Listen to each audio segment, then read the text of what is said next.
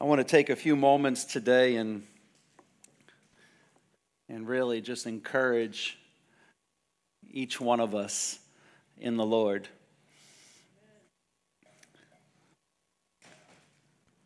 I'm aware that some weeks, if not a lot of weeks,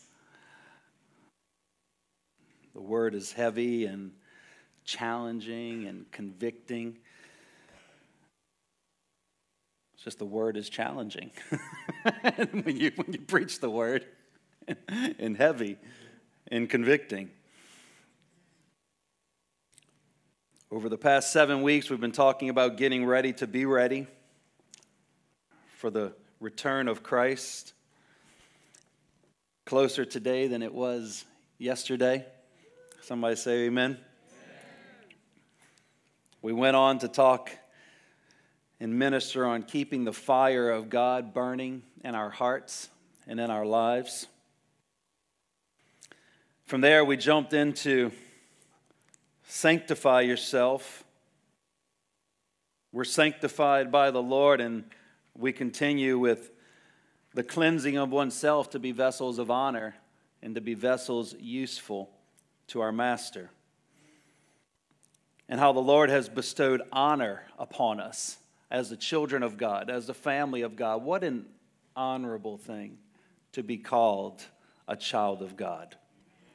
I mean, it's really a privilege, one that each one of us have to work at not allowing to become just routine in our lives. Today, I want to go into a very simple but yet precious and important message for each one of us, talking about we are the apple of his eye. We're going to start in Deuteronomy chapter 7, verses 6 through 9, and then jump around a little bit to Psalms and Nehemiah and First Kings and Genesis and Ephesians. Love the Word of God.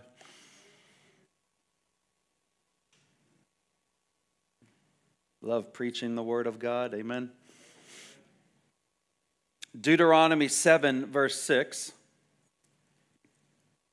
For you are a holy people to the Lord your God.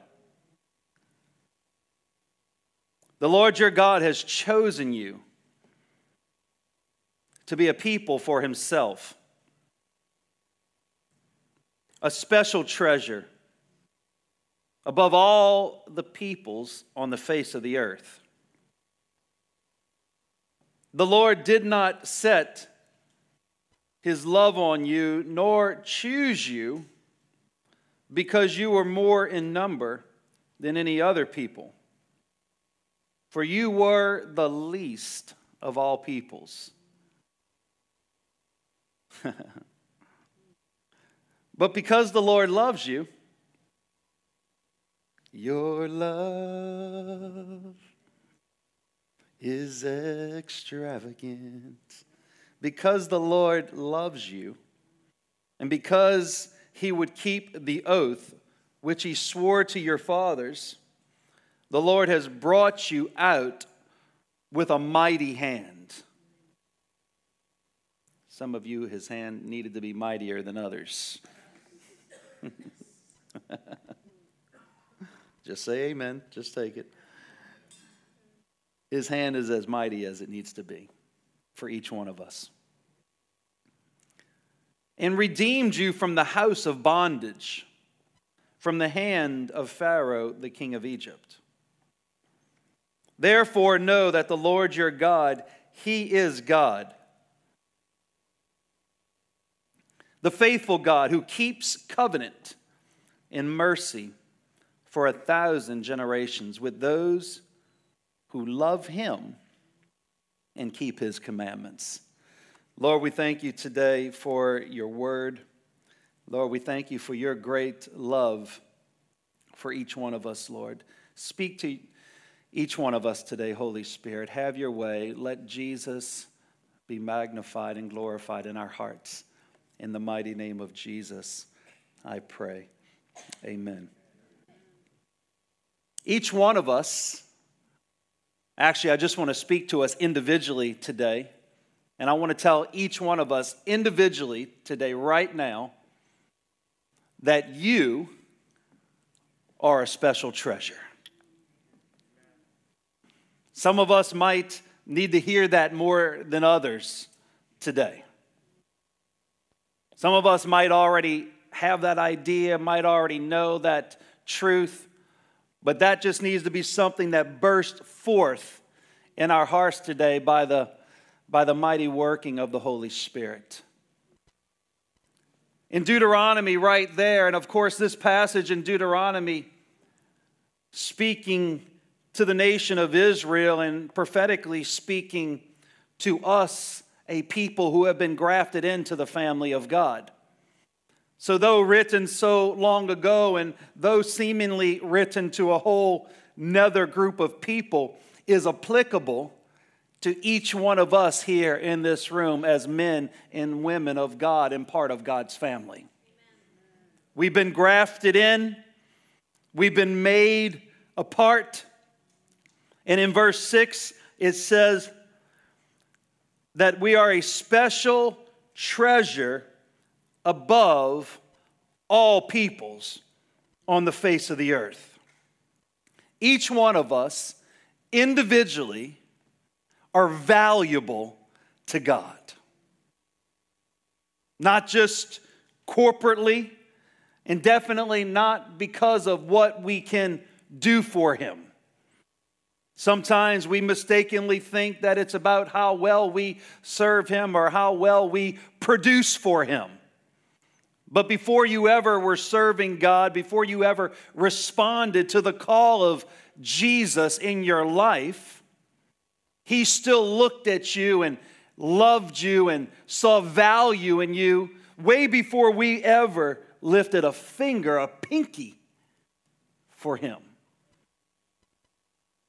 We are valuable to God. I love how in Psalms, to the title of today's message coming from Psalms 17, verse 6. And this is a, it's really a, a psalm of the psalmist obviously calling out upon the Lord. Where he reads in verse 6 I have called on you, for you will hear me, O God. Incline your ear to me and hear my speech. Show your marvelous loving kindness by your right hand, O you who save those who trust in you from those who rise up against them. Look at verse 8, Psalm 17. Keep me as the apple of your eye. Hide me under the shadow of your wings. This precious saying that's become commonplace the, the apple of an eye, but not the apple of any eye, the apple of God's eye in this context, and obviously coming and stemming from the idea of just how precious our sight is. I mean, can you remember before the days where there was contacts and glasses? We'd all be many of us would be walking around and everything would be looking like trees. Hardly any of us would be able to have a driver's license. How precious our sight is, yet how tender the eyeball is, how much protection it requires how much nurturing and moisture it needs to be able to function. And here the psalmist is praying, Lord, that you would keep me as the apple of your eye. You see, the psalmist knew something that, that we have to get into our hearts and into our spirits, that we as a people are very tender yet precious to the Lord. He knew it. He somehow, in those fields with the shepherds, with the sheep, he somehow got it into his spirit that, that he knew the psalmist that he was special and he was, he was bold enough to call upon the Lord and to, to ask God to keep him as, as one of the most precious parts of his body. You see, when you know that you're loved, look at the person next to you and say, When you know you're loved. When you know you're loved, it changes everything. Think about it for a minute. When you know, I mean, we can look at it in just a just a, a natural aspect, and as flawed as our love is, whether it be from a parent to a child, or a husband or wife to one another, child to a parent, relatives, or friends. Our love is so flawed, yet it makes all the difference in the world to know somebody out there loves you. Somebody out there is supporting you. Somebody out there is, is upholding you, and you have somebody's shoulder to go cry on when it all comes crumbling down. It makes all the difference in the world to know that you're loved. We walk a little differently. There's a little bit more confidence in our step. We make decisions with, with more assurity and more confidence, knowing that we have a partner, knowing that we have somebody that we can journey in this life with. We can engage in, in the challenges that we continually face. I mean, it makes all the difference in the world to know that you don't have to face life's challenges alone.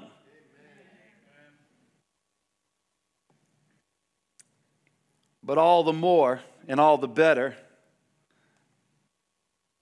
when we know that we're loved by God. When you begin to really know that you're loved by the Lord and that you are fearfully and wonderfully made. Just as you and your quirky self is. Just as you with all your little nuances and, and all the, the flaws and that you perceive about yourself sometimes that we perceive about the others around us sometimes a little bit too much.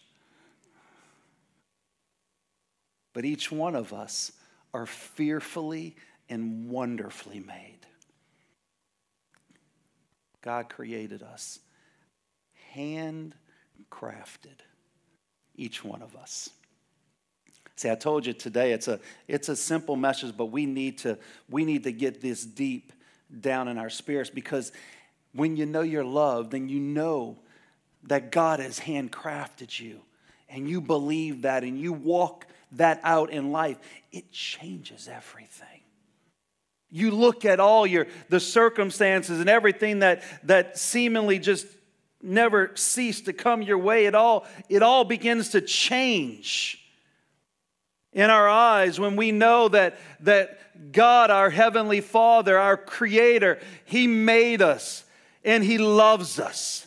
In Psalms 139 and verse 1 to 5, and then we'll jump to 14, it says, Oh Lord, you have searched me and known me. You see, I told you with all your quirkiness, He knows every bit, every little thing that you try to hide, every little aspect of yourself that you try to pretend and you try to fake. The Lord knows it all. He knows us. We may as well just be authentic and real and just be ourselves with one another because God already knows you. And by the way, it would be easier to do that if we would all be much less judgmental and much more loving to one another. Just to add that in there, right?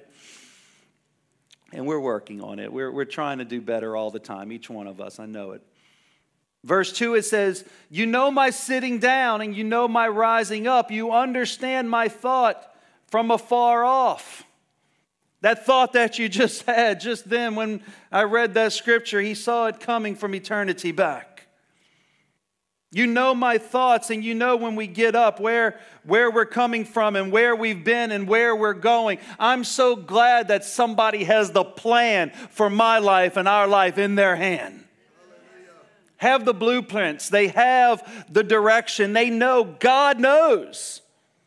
He knows the plans that He has for us. You comprehend my path and my lying down, and you are acquainted with all my ways. There's no way that is hidden from the Lord about your life. For there is not a word on my tongue, but behold, O Lord, you know it altogether. We're talking about being fearfully and wonderfully made and having a creator who knows us through and through. Look at verse 5 and 139 Psalms. It says, You have hedged me behind and before. When, when it's talking about hedge, it's, it's referring to this wall of protection. It's talking about being confined and securely shut in besieged, but in the best way. You hedged me behind and before. That's like reading the amplified version of the Bible, right? Though it's not. And laid your hand upon me. Such knowledge is too wonderful for me. It is high, and I cannot attain it. Dropping down to verse 14. I will praise you, for I am fearfully and wonderfully made. There's not a person in this room or on this planet, for that matter, who does not have the right to claim this verse for themselves. Each one of us being fearfully and wonderfully made. And just think about that. I mean, when we get the wonderful part, but God says fearfully and wonderfully. Not fearfully in the sense that somehow God is afraid of something, because I think we all know that, that there's nothing that the Lord really needs to fear, right? Except when He was creating each one of us when He was forming us and making us and purposing us and putting gifts in us and planning out our, our families and our futures, fearfully in the sense of He was doing with all the most care that one could do it. Very, very carefully, very purposely, that our Heavenly Father create each one of us. The apple of his eye. He's not a God or a, father, for that matter, who shows favoritism over one child over another. And as any parents in the room, you know that you know that's one of the that's one of the things that we all have to work on when you have multi kids in the house, right? It's all got to be equal. Justice for all. And sometimes some of us even have our kids. Does any of us have kids to make sure that it's all it's equal and there's justice for all? Oh, even that young? Oh man, like just just has to be equal across the board, huh? Man, they start early. No favoritism. That's kind of hard. I mean, it's kind of hard to think about with the, with the millions upon millions and billions of people all over the world, not implying that they're all saved or have become children of God at this point in time, but to think about how God fearfully and carefully created each one without any sort of favoritism over the other. He created each one exactly how he wanted to. There's no second rate children in the kingdom of God. And, and sometimes we allow the circumstances of where we have come from, things that we have done, we put ourselves into the category of second rate children. God doesn't do it, but we do it to ourselves because we've been, we've been sort of trained by way of society and culture that, you know, if you've done this sort of thing, you're, you're automatically worse than this person who has not.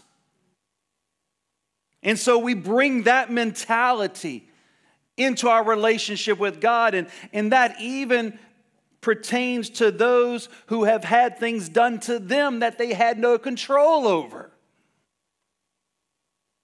People who have been abused and the like. They come into their relationship with Christ and, and somehow, again, bringing those old mentalities in with us, we classify and categorize ourselves as second rate, not as good as this person who that's never happened to them. It must have happened to me for a reason. I must have done something. So many, you'd be amazed at how many people in this room battle with those sort of lies in their life. There's no second rate children in the family of God. There's no second rate children in the family of God. There's nobody in here, in this room, or in the world that God favors more over someone else. The apple of his eye, every single one of us. That's a big heart. That's an infinite heart. Infinite makes the seas of the entire world look like a little drop of water is the depth of the love of God that He has for His people. Can you begin to see just a little of how special you are to God? You see, in Nehemiah chapter 1, verse 5, it says, Then I said, O Lord God of heaven, the great and awesome God who keeps his covenant of love with those who love him and obey his commands. I mean, there is a covenant. There is a covenant that God has made with himself to love his people. And oftentimes we, we emphasize and we like to put the exclamation point on just God's legal covenant towards us. We preach about it, we sing about it, we believe it. How He saves us and heals us and blesses us. We believe these things. We, we believe these things can transpire in our lives.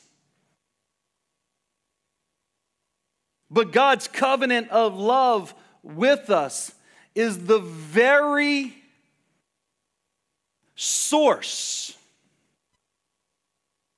power, encouragement, strength that each of us need in order to reciprocate and to love Him back. You see, none of us would have the capacity to love God had He not first loved us. We can never fool ourselves and think that I somehow can love better than somebody else. Just like there's no second rate children in the family of God, there's, there's no one person who, who loves better than another their love for God without God first loving them. You see, it's a covenant, a love. It is a, it is a legal covenant that God has with us. And because He loves us, it says again that those who love Him and obey His commandments, God's covenant of love with us is why he's able to bless us and redeem us and prosper us and help us. All these things that we need and, and desire in our lives.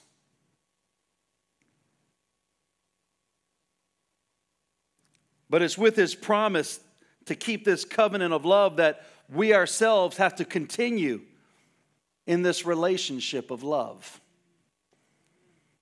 We have to walk in it. We have to continue to pursue it. And before you get, you get too nervous in your seat there for a minute, in 1 Kings 8:23 it says, and he said, Lord God of Israel, there is no God in heaven, no God above or on earth below that is like you, who keep your covenant of mercy with your servants, who walk before you with all their hearts.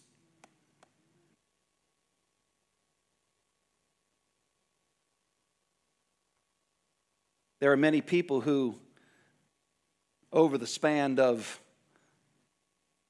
years and history and that have walked away from this, this love relationship with the Lord. And sometimes we, we begin to ask ourselves the wrong question. The wrong question, in my opinion. Well, doesn't God still love me or my husband or my children or my whomever it might be, my wife, even if I, we, they walk away from him? We like to go and ask that question, but again, I led in by saying, in my opinion, it's the wrong question. The right question being, why would anyone walk away from a God who loves us so much. That, in my opinion, would be the right question that we have a question of anybody who has their love for God has began to grow faint. And for those who missed just a week or two ago, we already established that, that we can enter heaven with the faintest of burning candles in our life.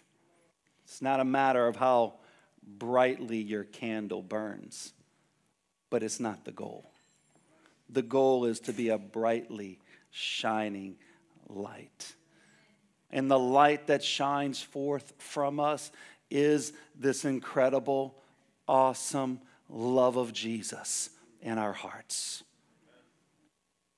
The right question is why would anybody, why would anyone want to walk away from one who loves us so much.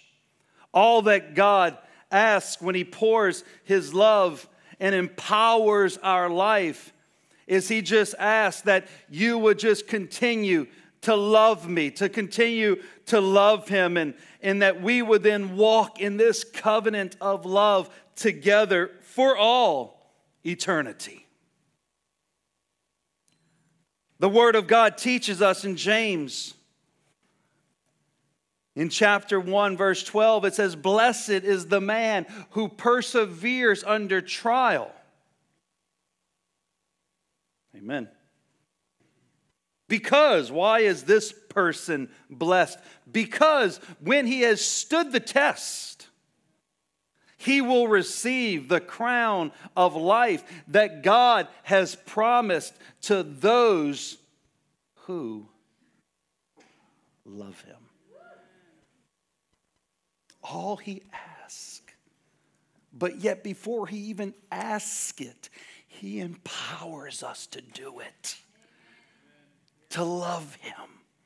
That's all he asks. And, and it says he gives this crown of life. And there's very, there's very little we can see about this crown of life. I mean, some of us, you know, we, we have the idea, and maybe myself included, you know, that, you know, we're going to walk around heaven and some people's crowns are going to have a little bit more bling than some other people's crowns, right? Like, look at my bling on my crown, right? My, my crown, I need, I, need, I need help. I need to wear a neck brace because of my crown, right? We walking around with a neck brace because our crown is so heavy. The, the, the weight of the gold is more, the jewels are more, and everything else. Yeah, I don't know how the crown of that crown works, right? And whether it's even a that crown because I can tell you that there's obviously a crown that we'll receive. And this crown represents some sort of honor and some sort of recognition for our life of loving and walking with Christ upon this earth. But, but there's also this crown that even now, as the people of God, He crowns us with His love and His mercy. Even now, God begins to crown his people. I mean, it's like, a, it's like how a prince goes and walks around. He walks around with his shoulders a little bit higher and back, and with, like we said earlier, just more confidence with this crown. It's really a crown of confidence that comes from the love that God has poured out in our lives. To those who love him promised to those who love him. You see, our Heavenly Father loves you more. Now, hear me today, because it's going to seem like a contradiction. He loves you more than anyone else on the entire face of this earth. He loves you more, and you more, and you more, and you more, and you more, and you more, and you more, and me more, and you more, and all of. He loves all of us more than anyone on the face of the earth, individually. It's a concept that is just that is just so hard for our, our finite brain to grasp but one that many of us, if not all of us, have experienced. And we even see it throughout Scripture. I mean, we see it in Genesis 37 and verse 3. Now, Israel loved Joseph more than all his children. We know what Joseph, Joseph was walking around like, look at me, you know, I got the coat. I mean, the coat ended up, you know, torn and ripped and blood on it, but so just Sometimes it happens when we have to wear the coat. But he got the coat. It's a sign. Joseph being that one that was going to be a type of Savior. Joseph being the one that was going to, God was going to use to save the nation of Israel. Type of Savior. And here it says Israel loved Joseph more, more than all his brothers. John 13, 23 says, lying back on Jesus' chest was one of the disciples whom Jesus loved. Somehow, I mean, there doesn't go around saying that about every disciple, but somehow we're getting this picture of this intimacy. And we begin to see it where the scriptures begin to teach us Christ came to seek and to save the lost. He's come to include us in his plan. He's come to empower us to fulfill his purposes in our life. Now, listen to me. Individually, to each one of us individually, when Jesus pours out his love into your heart and into your life, it is like we say to ourselves, How could he possibly love anyone else as much as he loves me right now. Individually, I know the day when I got saved, I'm like, he loves me. He loves me. I wasn't thinking about you.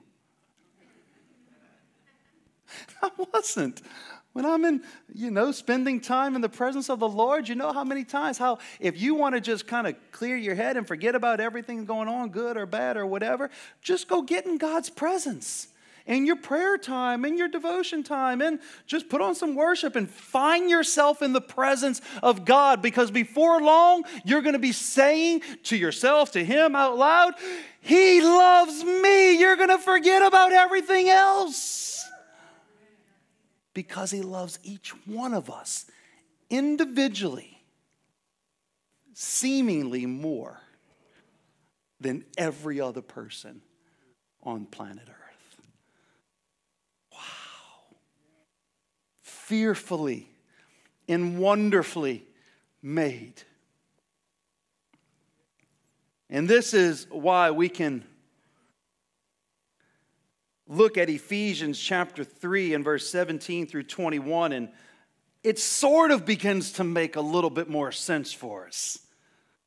It's one of those passages that we'll spend the lifetime trying to, to reckon and, and sort of grope and get revelation on, but in Ephesians 3:17 it says that Christ may dwell in your hearts through faith that you being rooted and grounded where in love may be able to comprehend with all the saints what is the width and the length and the depth and the height. Let's, it, it doesn't miss anything, right?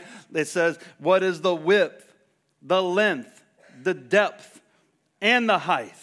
To know the love of Christ which passes knowledge. Hmm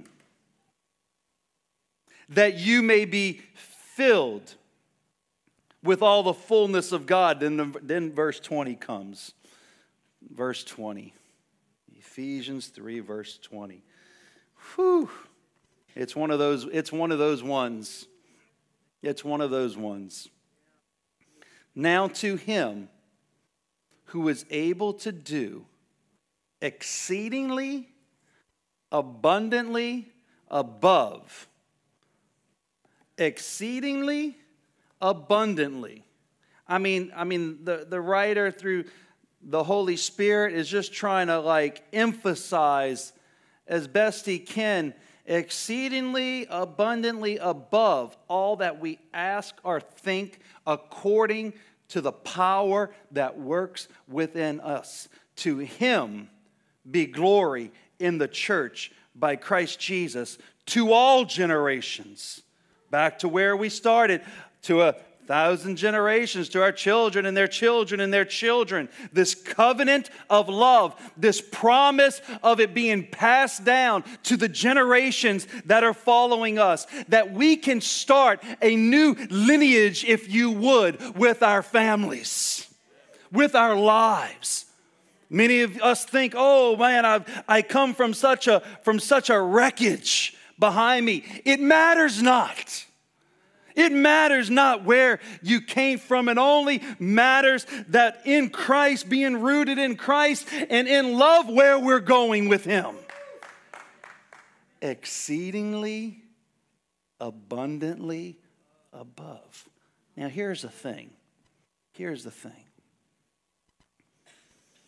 Our problem with that passage, and not, none of us vividly say we have a problem with that passage. We like that passage, right? We like, we're like, man, that's a good one. I'm going to write that down. I'm going to put that one on the fridge, right? Some of us already have plaques with it in our home and over doorways and everything else. We love that scripture. We love the promise of that scripture. But we still have a problem with it sometimes. Our problem is not with whether or not God can do that.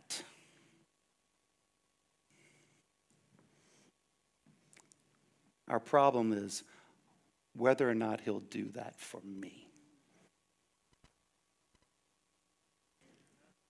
You have no problem, all of us.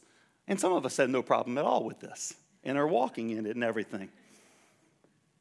But there are some of us that as beautiful and as powerful as that scripture is, it's like one of those scriptures that we take and we're like, oh, yeah, that's a great promise of God for Joe for Tom, for Becky, for Susie, for Juan, for Young.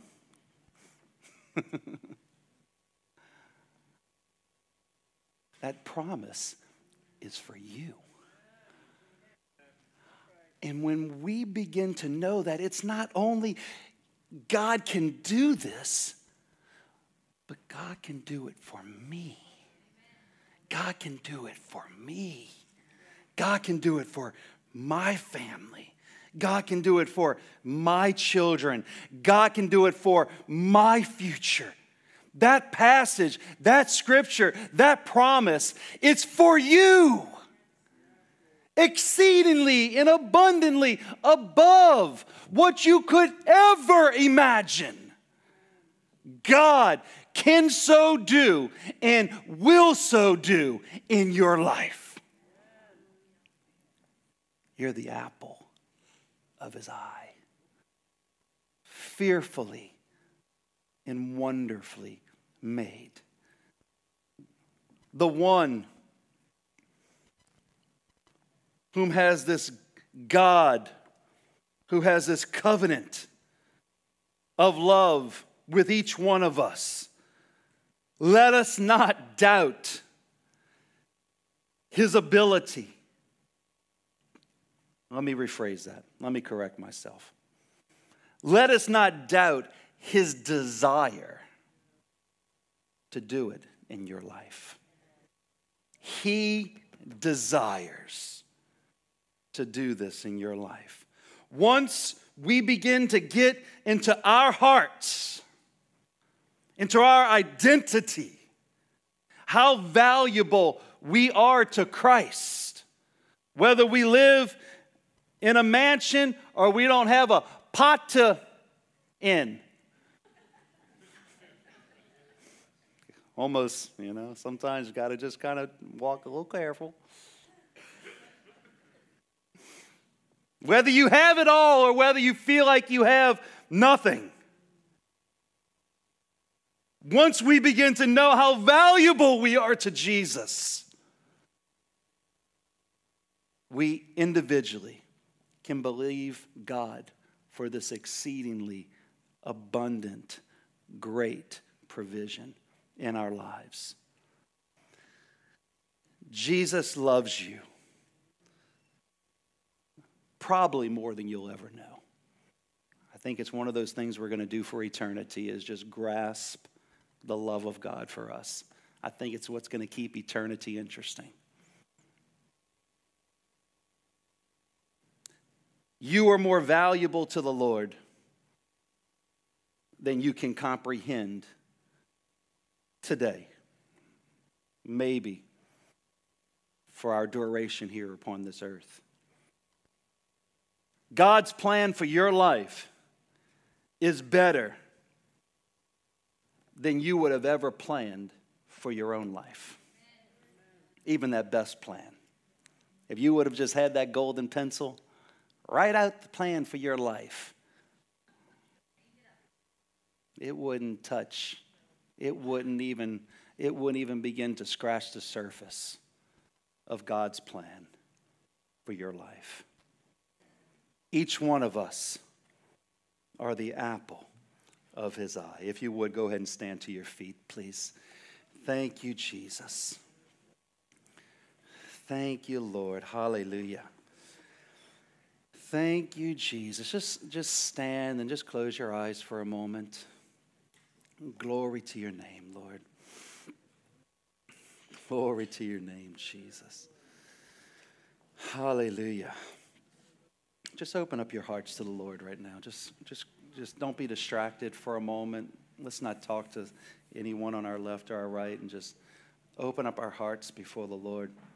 And just let this word just sink down deep. Let it just let us just saturate in it for a moment. You are so valuable to the Lord, each one of us. Each one of us individually, so valuable. He loves you more than anyone. Each one of us, He loves seemingly more than anyone else. Hallelujah. Just let your identity, let your identity just rest in that. Not in where you came from, not in who you are, not in how successful or how much of a failure you feel you are. Our identity doesn't come from that. Our identity comes in Christ. We're found in Christ. We're a people who are found in Christ. Christ becomes our life, Christ becomes our center. Hallelujah. It's a covenant that He's made for us. He empowers us. He empowers us to fulfill the covenant that He's written for our lives. He pours out His Spirit. He turns on that, that love machine within us, that love machine that was, that was broken, flawed, still seems like it is many days. But He's empowered us to love Him. You want to love your, your wife, your husband, your children, you want to love them better? Love Jesus better. Hear me. Let Jesus love you, and you love him. You'll begin to love much better when you love the Lord more. When we just work at just loving Jesus, just loving Jesus. This covenant of love to those who love him. Hallelujah. Hallelujah. Lord, we rest. We rest in your love today, Lord. We rest in your love today, Lord, in the mighty, mighty name of Jesus. You know, there's there's a, a half a dozen different things going through my heart that I could pray with and for you for this morning. But I just want to just have a time of worship and a time of just just general prayer for us. But what I would like to do, rather than calling out anything specific, if you're feeling the tug of the Lord, the tug of the Lord in your life, that you just need some aspect of today's word is just working on you, it's just resonating in your heart right now, in your spirit right now, you just want to come and just let it be established a little bit more before we leave today, just go ahead and come up here. Just come up here to the front just for a moment, just by way of giving you an opportunity to respond and to putting our flesh, burning our flesh a little bit, killing our flesh a little bit, and responding to just the Word of God, the moving of the Spirit of the Lord in your life. Just come on up just come on up and just respond. We're just going to, I'm just going to pray a general prayer. I might walk around and just pray for a few people while we worship. But just come and find a place right now in the mighty name of Jesus as the Lord is speaking and working on your heart right now. In the mighty name of Jesus. Thank you, Lord. Just come, oh Lord. We need you, God. Oh, we need you, Lord. We worship you, God. Oh, we love you, Jesus. Holy Spirit, we thank you for your presence in this place, Lord. Lord, we thank you for what you're doing in each individual person's life, Lord, in the mighty name of Jesus. Lord, we give you all the glory. We give you all the honor today, Lord, that you would be glorified, that you would be magnified in our life, Lord. Hallelujah. In the mighty, mighty name of Jesus, I pray.